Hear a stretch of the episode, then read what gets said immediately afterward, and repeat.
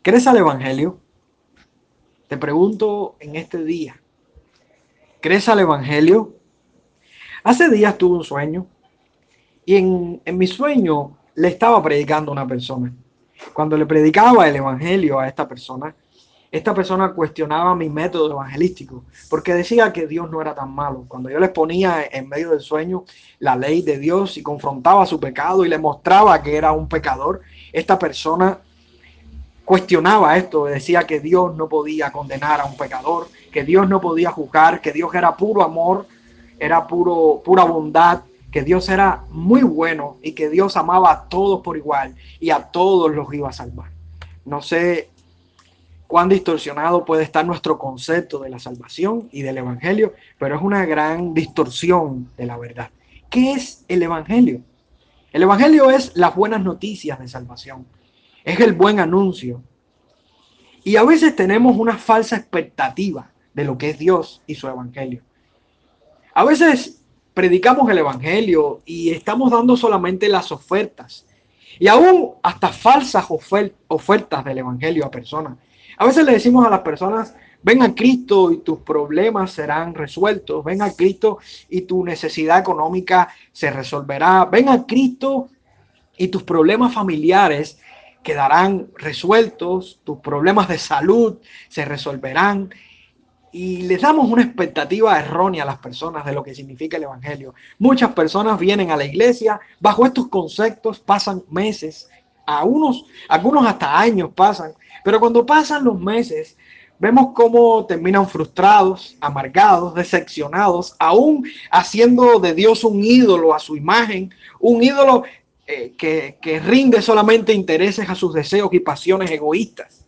Y nos damos cuenta de que el Evangelio no nos ofrece salud, no nos ofrece eh, paz familiar, y cuando estudiamos en la escritura, llegamos a la escritura y nos damos cuenta que en el Evangelio tendremos persecución, que nuestra familia muchas veces va a estar en nuestra contra, de que no todos serán salvos en nuestra familia. Cuando llegamos al Evangelio y vemos que no todos son sanados, de que no todos eh, tienen una buena posición económica, yo diría que la mayoría no la tiene. Ahí es donde vienen nuestras decepciones, ahí es donde viene nuestro cuestionamiento de lo que hemos creído realmente. Pero crees al Evangelio, crees verdaderamente en el Evangelio que la Biblia nos está mostrando? ¿Cómo podemos saber esto si no vamos a la Escritura? Y yo le invito en este día a estudiar un texto que se encuentra en el Evangelio de Juan capítulo 3, versículo 16 al 21. Es un texto que nos, nos da ideas para entender un poquito mejor lo que significa el Evangelio, lo que significa la propuesta del Evangelio a nuestras vidas. Les invito a leer el texto. Juan capítulo 3 del 16 al 21. Dice la Biblia, porque de tal manera amó Dios al mundo, que ha dado su Hijo unigénito, para que todo aquel que en él cree no se pierda, mas tenga vida eterna. Porque no envió Dios a su Hijo al mundo para condenar al mundo, sino para que el mundo sea salvo por él. El que en él cree no es condenado, pero el que no cree ya ha sido condenado porque no ha creído en el nombre del unigénito Hijo de Dios. Y esta es la condenación, que la luz vino al mundo y los hombres amaron más las tinieblas que la luz, porque sus obras eran malas. Porque todo aquel que hace lo malo aborrece la luz y no viene a la luz, para que sus obras no sean reprendidas. Mas el que practica la verdad viene a la luz para que sea manifiesto que sus obras son hechas en Dios. El Evangelio nos enseña que Dios se dispuso en su amor por medio de su Hijo en salvar a los pecadores por fe, de los cuales unos son condenados en su rechazo y los otros salvados al venir a la luz. Y hoy quiero mostrarles tres ideas que sobresalen en esta porción sobre qué es el Evangelio y cómo opera el Evangelio. Vamos a estar viendo la obra de Dios en la salvación por medio del Hijo. En segundo lugar, la propuesta de Dios al hombre al enviar al Hijo para salvarlo por medio de la fe. Y tercero, los resultados y la condenación del hombre frente a la obra de Dios. Primero vamos a ver entonces la obra de Dios en la salvación por medio del Hijo. Dios amó al mundo de tal manera que entregó a su Hijo para salvar a los que creen. El versículo 16 lo dice, porque de tal manera amó Dios al mundo que ha dado su Hijo unigénito para que todo aquel que en él cree no se pierda, mas tenga vida eterna. ¿Cuál es la obra de Dios? Sino la salvación de los pecadores por medio de Cristo, la cual fue diseñada en la eternidad, desarrollada progresivamente en el Antiguo Testamento y consumada en la cruz y resurrección de nuestro Señor Jesucristo. En la eternidad fue diseñado el plan de salvación. Antes de que el mundo existiera, fue diseñado el plan de salvación. Y esto fue un acuerdo hecho por, por medio de los miembros de la Trinidad en el propósito de glorificarse a sí mismo en la salvación de los pecadores por la gracia. El Padre envía, encomienda y recompensa al Hijo el Hijo obedece y cumple exitosamente la encomienda del Padre y el Espíritu capacita al Hijo en su humanidad para cumplir con éxito la obra de la salvación. Vemos cómo desde Génesis capítulo 3.15 se nos muestra esta promesa y se va desarrollando a lo largo de todo el Antiguo Testamento a través de los pactos hechos con Abraham, Moisés, David. Vemos cómo eh, se promete un pueblo, cómo se promete una tierra y cómo se promete un reino. Y vemos cómo esta promesa es cumplida en Cristo. En el momento que Cristo muere y resucita, vemos cómo Cristo es el profeta, el sacerdote y el rey. Vemos cómo Cristo es el Israel verdadero, cómo Cristo nos da una tierra que es mayor que la tierra que tuvo Israel en Canaán. Y vemos cómo Cristo nos da un reino, un reino sin fin. Vemos cómo este pacto es consumado en el momento de la cruz, cuando Jesús dijo, consumado es. Nada más se necesita más allá de la obra de Cristo. Este pacto es hecho, es efectuado, es realizado en el momento de la cruz de nuestro Señor Jesucristo. Es el pacto de gracia. La obra de Dios es hecha en amor. Y tenemos que afirmar que el amor de Dios, ese amor incondicional, es un amor eterno, pero es un amor en el cual Dios no es ni injusto ni indolente. Dios es un Dios justo, es un Dios misericordioso. ¿Cómo algunos suelen decir que Dios es injusto e indolente en la manifestación de su amor para salvar a los que del mundo decidió amar? Y quiero aclararles algo. El amor de Dios es para con los que desde la eternidad entregó al Hijo dentro del mundo. Dice el mismo Evangelio de Juan capítulo 17 versículo 6. Jesús dijo, he manifestado tu nombre a los hombres que del mundo me diste, tuyos serán y me los diste y han guardado tu palabra. Dios del mundo le dio al Hijo un grupo de hombres y mujeres para que creyeran en Él. Y aquí es donde está manifestado el amor de Dios, en aquellos que desde la eternidad Dios le entregó al Hijo. El amor de Dios expande el concepto del mundo en la salvación que consideraban muchos judíos en los tiempos en los que se escribió el Evangelio de Juan. Para muchos judíos, eh, el amor de Dios era solamente derramado para Israel, esa nación, y muchos no consideraban que Dios amaba a los gentiles y quería salvar a los gentiles. La propuesta del Evangelio de Juan viene a demostrarnos que el amor de Dios no solamente es derramada para el mundo conocido de la salvación, que era el mundo de los judíos, sino también para aquellos que no eran judíos, como tú y como yo, que hemos venido a Cristo y hemos encontrado la salvación de nuestro Señor Jesucristo. De modo que Nicodemo, a quien se le estaba enseñando esto, que era un judío, un maestro, una persona conocedora y exclusiva en cuanto al amor de Dios, debía entender en su mente que el concepto mundo para él no era solamente para aquellos que dentro de Israel iban a ser salvos, sino para aquellos que también fuera de Israel vinieran a, Dios por medio de Jesucristo. El amor de Dios es para quienes no merecen absolutamente nada bueno y nada bondadoso. El amor de Dios es para aquellos que merecen el castigo y el juicio. Los pecadores son los que reciben el amor de Dios. Con relación al concepto de mundo, debemos tener en cuenta dos errores que se cometen en la interpretación de la Biblia. Uno es la castellanización y el otro es la descontextualización de palabras. A veces leemos la palabra mundo y vamos a un diccionario en español y vemos que la palabra mundo dice la totalidad de las personas y ya consideramos que en el concepto que se está hablando de que de tal manera amó al mundo está hablando de la totalidad de las personas. Pero eso es un error que cometemos porque uno tiene que ir a la palabra en la cual se fue escrita la Biblia y el idioma original, que es el griego. Cuando nosotros vamos ahí, nos damos cuenta de que la palabra mundo tiene muchos significados y que esos significados se le pueden incluir solamente a la luz del contexto del libro y, de, y del contexto histórico en el cual se está expresando esta expresión. Por ejemplo, mundo puede significar universo, tierra habitada, todos los hombres, personas indefinidas, muchos hombres, el imperio, el imperio, eh, los incrédulos, el sistema mundano, el reino de Satanás.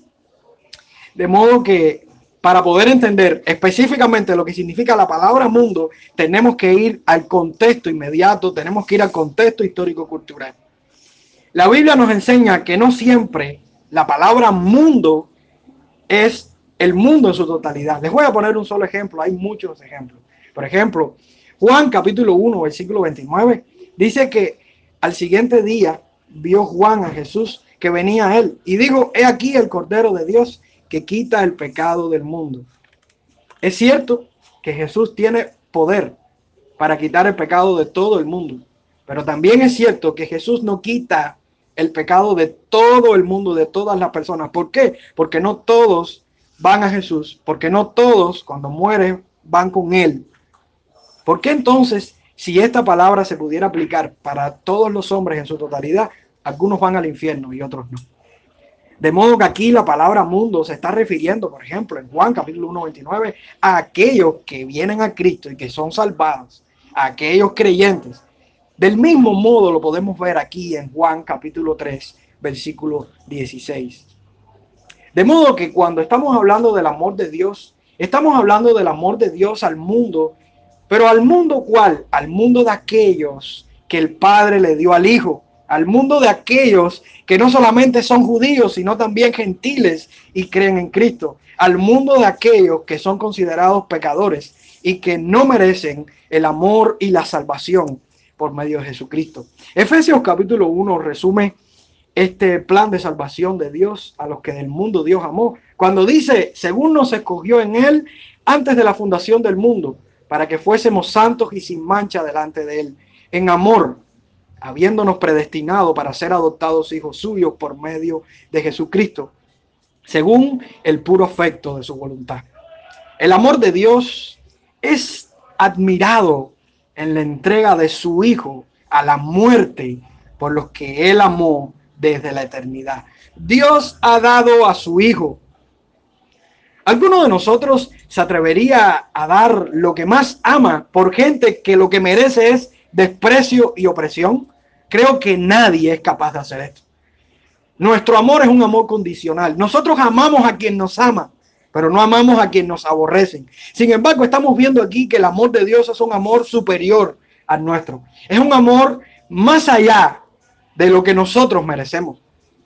Si usted coge un niño y le da un pedazo de pan y le pica el pan en partes desiguales y le dice, escoge darle a la persona que quieres un pedazo, de seguro ese niño daría la parte más pequeña y se quedaría con la parte más grande. ¿Por qué ese niño hace eso? Porque su amor es egoísta, su amor es pensando en sí.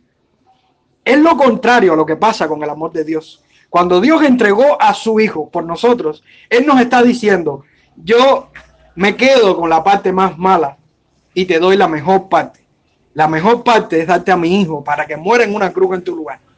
Y en esto consiste el amor de Dios Romanos capítulo 5, versículo 6 al 8, dice, porque Cristo, cuando aún éramos débiles, a su tiempo murió por los impíos. Ciertamente, apenas morirá algún, alguno por un justo. Con todo pudiera ser que alguno osara morir por el bueno. Mas Dios muestra su amor para con nosotros, en que siendo aún pecadores, Cristo murió por nosotros. ¿Cree usted que la muerte de Cristo no cumplió su propósito? ¿Que Cristo murió solo para darle una posibilidad al hombre de salvación? ¿O que su muerte y resurrección son poderosas para garantizar la obra completa de la salvación? ¿Cuál es el propósito del amor de Dios al mundo al enviar a su Hijo a morir en una cruz? ¿Sabes qué dice la Biblia? Que el que en Él cree no se pierda. Que el que en Él cree no vaya a un infierno. Que el que en Él cree tenga vida eterna. Dios amó al mundo de tal manera que entregó a su Hijo para salvar a los que creen. Juan Carlos Raile dice, todo aquel que cree en el Hijo de Dios y le confía su alma es perdonado, absuelto, justificado, considerado justo e inocente y liberado de cualquier riesgo de condenación de inmediato. Por muchos que hayan sido sus pecados, la sangre preciosa de Cristo los limpia inmediatamente. Por culpable que fuera su alma, queda instantánea vestida con la justicia perfecta de Cristo. No importa lo que la persona haya sido en el pasado. Tal vez sus pecados fueran los peores y su condición anterior la más abyecta. Pero ¿creen el Hijo de Dios? Esa es la única pregunta. Si cree, está justificado de todos ellos a los ojos de Dios. No importa que no pueda presentarle a Cristo nada que le acredite, ni buenas obras, ni enmiendas demostradas, ni un arrepentimiento y un cambio en su forma de vivir que sean inequívocos. Pero la gran pregunta es, ¿cree hoy en Jesucristo? Si así es, queda aceptado de inmediato y se le considera justo por causa de Cristo. Y ahora quiero pasar a la segunda a la segunda idea sobresaliente del texto que nos toca hoy. Y es la propuesta de Dios al hombre, que consiste en enviar a Jesús, al Hijo, para salvarlo por medio de la fe. Dios envió a su Hijo al mundo para salvar a los pecadores por medio de la fe no por medio de las obras, no por medio de nuestra bondad, no por medio de rituales, no por medio de lo que querramos inventar, por medio de la fe. Dice el versículo 17 y 18 de Juan capítulo 3, porque no envió Dios a su Hijo al mundo para condenar al mundo, sino para que el mundo sea salvo por él. El que en él cree no es condenado, pero el que no cree ya ha sido condenado, porque no ha creído en el nombre del unigénito Hijo de Dios. La condenación del hombre está ligada estrechamente a su incredulidad, a su rechazo de la obra de Cristo.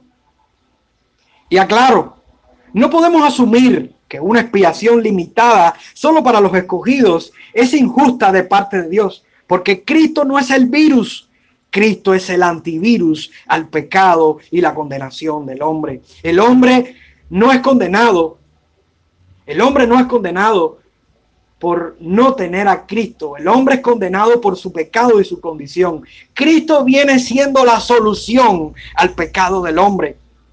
Cristo es el antivirus. ¿Cuántas personas murieron antes de vacunarse por la COVID? Y aún algunos han muerto vacunados por la COVID. Sin embargo, eso no define que la vacuna sea mala. La vacuna es la respuesta y la ayuda a aquellos que en su mala condición de salud van a morir irremediablemente. Cristo cumple la función de la vacuna de nuestra alma.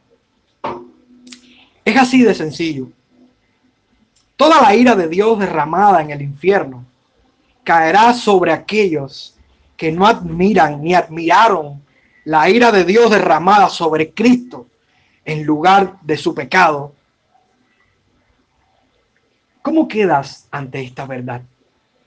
¿Cómo quedas ante la verdad de la cruz? ¿Cómo quedas ante la verdad de que Cristo fue ajusticiado en esa cruz y de que pagó la culpa que te tocaba a ti y me tocaba a mí? ¿La ves por fe? ¿Confías en que basta eso solamente para recibir el perdón de tus pecados? Cuidado con lo que consideras creer, porque la fe salvadora no es tan superficial como algunos suelen creer. La fe verdadera pasa por tres pasos. La noticia que se escucha, el asentimiento que dice creer la verdad y la fe viva que transforma al creyente. Unos versículos anteriores, Jesús refiere a Nicodemo la importancia de creer en la obra de Cristo, el mediador.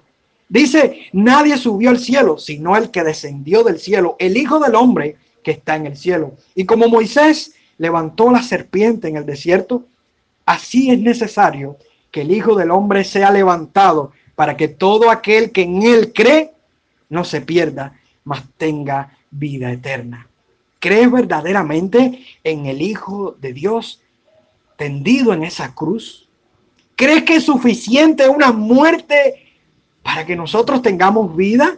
¿Qué nos significa creer verdaderamente? Y aclaro, porque a veces tenemos un asentimiento o una creencia intelectual de que Cristo murió en una cruz y lo sabemos.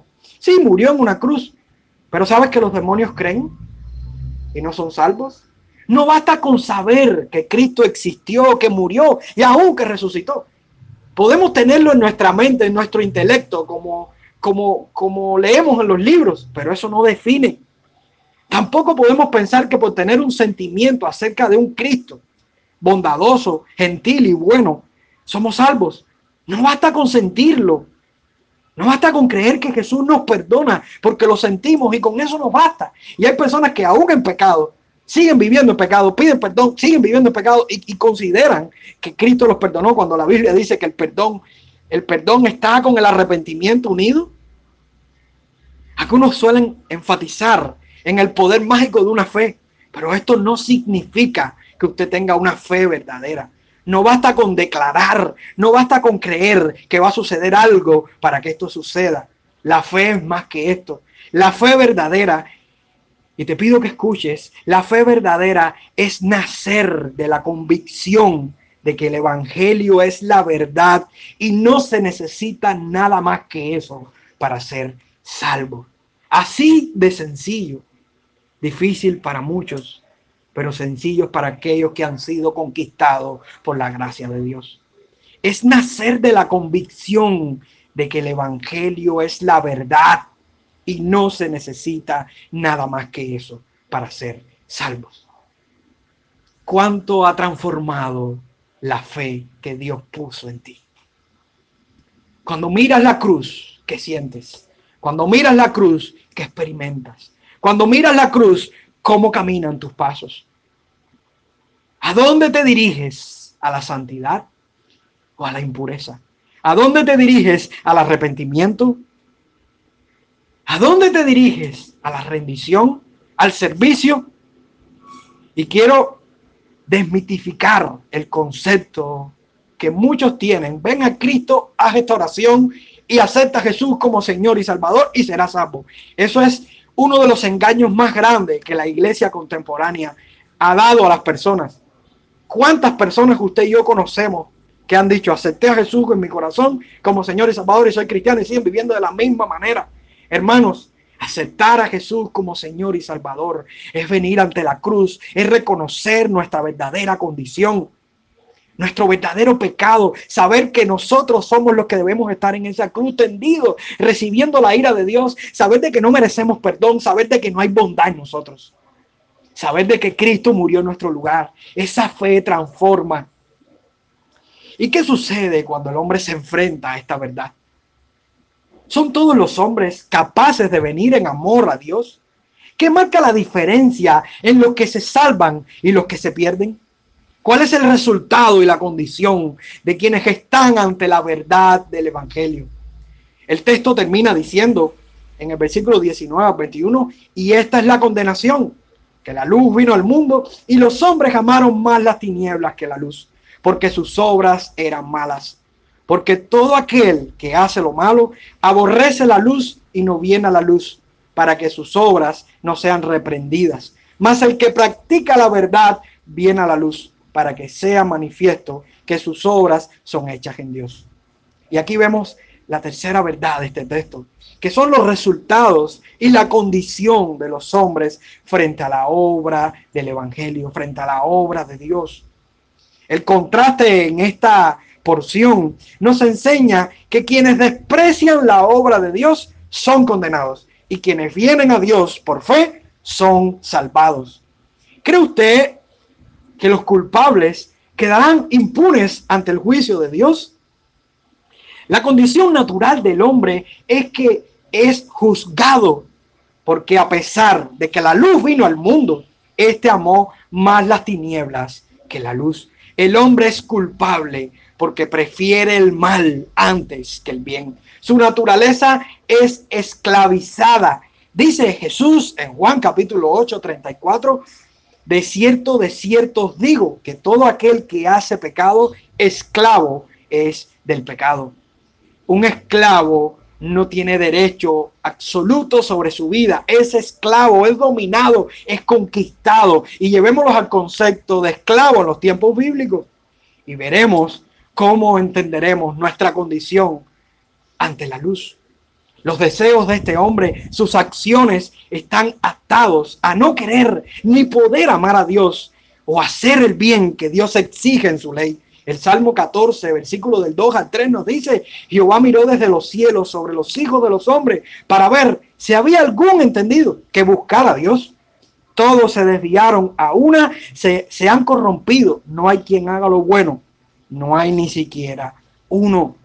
Amados hermanos, el hombre es culpable porque prefiere el pecado. El hombre es culpable porque sus pasos son esclavizados al infierno. Y de aquí vemos que esta condición natural del hombre es abominable ante Dios. Si leemos el Salmo 11, versículo del 5 al 6, dice, Jehová prueba al justo, pero al malo y al que ama la violencia, su alma los aborrece. Sobre los malos hará llover calamidades, fuego, azufre y viento abrasador será la porción del cáliz de ellos. ¿Cómo entonces algunos suelen decir? Que Dios ama, que Dios ama al pecador. Dios ama al pecador y lo muestra a través de su pacto eterno. Dios ama al pecador, pero ¿cuál pecador? Aquel que desde la eternidad entregó al Hijo para ser salvo. Aquel que desde la eternidad lo constituyó pueblo suyo. ¿Qué mayor justicia la de Dios, que impedirá al hombre pecador su acceso al reino triunfante y lo condenará eternamente en sufrimiento. Y leamos Apocalipsis capítulo 21, cuando Dios está diciendo, pero los cobardes e incrédulos, los abominables y homicidas, los fornicarios y hechiceros, los idólatras y todos los mentirosos tendrán su parte en el lago que arde con fuego y azufre, que es la muerte segunda y me entristece ver esa falsa esperanza que aún la iglesia ha caído cuando mueren los hombres. Él descansó. No, hermano, si no murió con Cristo, no descansó. No descansó si no tenía Cristo, si no vino a Cristo por fe. Él no descansó. Él, él, él vivió lo que podía ser su paraíso en esta tierra, porque más nunca verá un paraíso. Y así que esta tierra, imagínense lo difícil que se vive. Veamos el contraste en este texto. Hay dos tipos de personas. Están los que desprecian la luz y están los que siguen la luz. Los que desprecian la luz son los que hacen lo malo, aborrecen la luz y no vienen a la luz para, para que sus obras no sean reprendidas. Estos hacen lo malo. Si hacen lo bueno, es conformarse en la totalidad de nuestro ser hacer todo lo que Dios pide que hagamos y negarnos a todo lo que Dios pide que nos neguemos. Además de hacerlo exclusivamente para la gloria de Dios. ¿Qué cosa entonces es hacer lo malo? Lo contrario. ¿Cuántas cosas el mundo hace, el hombre hace, que son consideradas obras malas. De hecho, su naturaleza es contraria al bien de Dios. El hombre no nace aprendiendo el bien, nace aprendiendo el mal. Él naturalmente escoge por el mal, naturalmente escoge por mentir, naturalmente escoge por no amar a Dios, por hacer de Dios un ídolo. Naturalmente escoge lo malo. Y si algo bueno hace, lo hace para su propia gloria, pero no para darle la gloria a Dios. Estos hombres aborrecen la luz, odian la luz. ¿Cómo responden nuestros familiares al mensaje cuando se lo damos sin diluir? Cuando le decimos El Evangelio dice que eres un fornicario. El Evangelio dice que eres un homosexual. El Evangelio, ¿cómo el mundo responde ante la verdad del Evangelio cuando es predicada? Por supuesto que nos odian, odian la luz. ¿Cómo crees que responderían nuestros amigos incrédulos cuando les predicamos de verdad el Evangelio? Démosles las demandas del Evangelio, no solamente las ofertas. No le hablemos solamente del amor, hablemosles de un infierno que es real y veremos cómo reaccionan. Hablemosle de los sacrificios del Evangelio y veremos cómo reaccionan.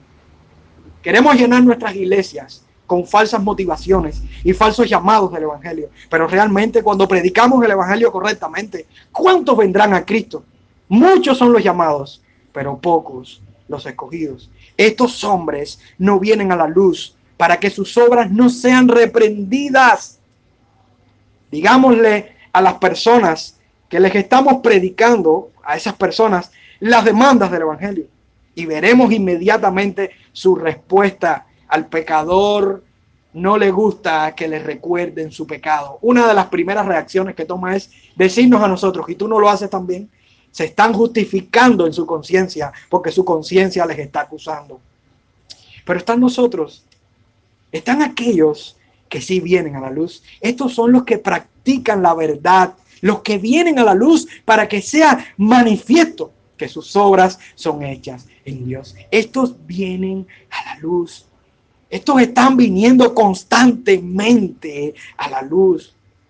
¿Y de dónde es su decisión? ¿De dónde es su decisión de venir constantemente a la luz? Sino del poder de Dios quien operó para hacerlos venir a Él. ¿Sabes por qué? Porque el poder de Dios transforma nuestra mente. El poder de Dios es suficiente, es eficaz para que un Pablo que viene persiguiendo una iglesia sea transformado totalmente y se convierta en un perseguido por aquellos perseguidores. Es el poder que transforma nuestro ADN espiritual. Juan capítulo 6, versículo del 44 al 45, nos dice Jesús, ninguno puede venir a mí si el Padre que me envió no le trajere y yo le resucitaré en el día postrero. Ninguno puede ser capaz, ninguno puede venir en mi dirección. De hecho, cuando vamos a griego, esta palabra venir a mí está refiriéndose en, en, el simple hecho de venir camino a mí, en dirección a mí. Aún venir en dirección a Jesús depende de que el Padre nos conquiste, depende del poder de Dios que nos transforme. Y cuando se está refiriendo, si el Padre no le trajere, ¿saben lo que significa esta palabra? Arrastrar, obligar. Es la misma palabra que se utiliza para alar las redes llenas de peces. Es la misma palabra que se utilizó cuando arrastraron a Pablo y Silas y los llevaron a la cárcel. A Pablo y Silas no los llevaron con palmaditas en la espalda, no los empujaron, les dieron golpes y los llevaron a la fuerza. Usted intenta alar una red de peces a ver si con, con una mano sencilla las puede sacar del agua.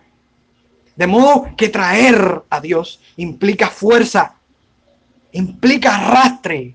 El poder de Dios es suficiente para cambiar nuestra naturaleza, para cambiar, para hacer una metamorfosis en nosotros, para cambiar nuestros sentimientos, para cambiar nuestras emociones, para cambiar nuestro destino. Juan Carlos Raile afirma creer verdaderamente en Cristo es cuando un corazón convencido de pecado pone sin reservas su confianza en Él como Salvador suficiente. El acto combinado de la mente, la conciencia, el corazón y la voluntad del ser humano completo. A menudo esa confianza es tan débil y titubeante en sus comienzos que a su poseedor le resulta imposible asimilar que la tiene. Y sin embargo, tal como sucede con la vida de un recién nacido. Su fe puede ser real, auténtica, salvadora y cierta.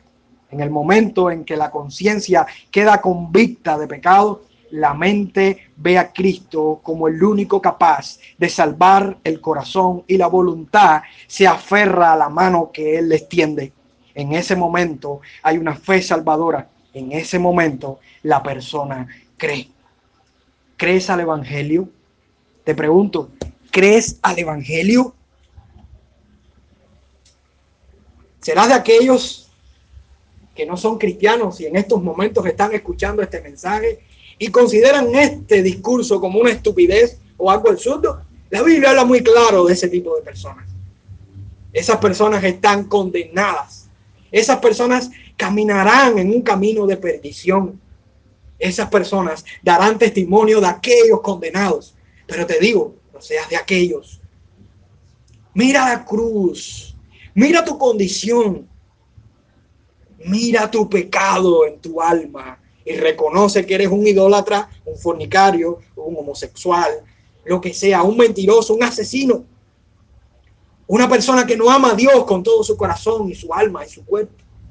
Una persona que no ama a su prójimo como a sí mismo. Todo esto te descarta como un pecador y condenado ante la ley de Dios. Serás de aquellos que no son cristianos, pero están siendo conmovidos por las palabras de este mensaje. ¿Qué está haciendo este mensaje en tu alma? Estás expuesto ante la cruz, sientes vergüenza de tu pecado, sientes un remordimiento que te lleva a caer de rodillas en el piso y pedirle perdón a Dios y misericordia, pues hazlo en estos momentos. Arrepiéntete, arrepiéntete y verás la luz del Evangelio en tu alma. Arrepiéntete y verás la fiesta en los cielos cuando un pecador se arrepiente. Te nombras cristiano, pero no aceptas la verdad del Evangelio. ¿qué eres entonces? ¿Cómo puedes decir que eres cristiano si no reconoces que eres un pecador? Si no reconoces que el medio que Dios usa para salvar al hombre es la proclamación del Evangelio. La ley para confrontar tu pecado y decirte que eres malo y perverso. ¿Cómo puedes decir que eres cristiano cuando tu filosofía de vida es el humanismo? Cuando tu filosofía de vida demuestra que eres una buena persona. No eres bueno ante la ley de Dios. Quizás eres mejor que Hitler, pero no eres mejor que Cristo. Y todos seremos juzgados por el patrón de Jesucristo. ¿Quién puede superar la santidad de nuestro Cristo? Nadie. Por medio de Cristo, Dios nos va a mirar. Por medio de Cristo, Dios nos mira. Dios nos salva. Te nombras cristiano y amas a Dios. Te nombras cristiano y reconoces tu pecado, te nombras cristiano y eres un pecador que sabes que todos los días fallas, te nombras cristiano y crees en el Evangelio, crees al Evangelio. Oh, amado hermano, el Evangelio es la oportunidad, la oportunidad de salvar a los pecadores. El Evangelio nos enseña que Dios se dispuso en amarnos por medio de Jesucristo y en salvarnos por medio de la fe, en venir a Él. Tiene fe. Mira, si tiene fe es que Dios la sembró en tu alma. Ven a Cristo y levantado serás. Ven a Cristo y habrá fiesta en los cielos. Ven a Cristo y tendrás la oportunidad del santo. Oramos un momento. Oh Señor, muchos pueden escuchar este mensaje y sabemos que muchos responderán con incredulidad y endurecimiento. Y esto no es más que testimonio de lo que dice tu palabra sobre aquellos que se pierden. Pero sabemos que muchos vendrán a ti, Señor, y se arrepentirán. Te ruego por aquellos, aquellos que tú escogiste de la fundación del mundo y no te han conocido. Aquellos que tú escogiste de este mundo para dárselos a Cristo. Señor, te ruego por aquellos, Dios, que tú salvas, por aquellos que tú le das la fe, por aquellos que tú le das el don de creer. Te ruego por aquellos que han de ser salvos. Sálvales, Señor. Ten misericordia, que ellos puedan ver su verdadera condición y clamar por auxilio ante un Salvador que murió en una cruz, pero resucitó con poder para cambiar y darnos una esperanza de vida, para darnos esa vida eterna que comienza en esta tierra, Señor. Señor, abre sus ojos abre su alma a la verdad del Evangelio. En el nombre de Jesús. Amén.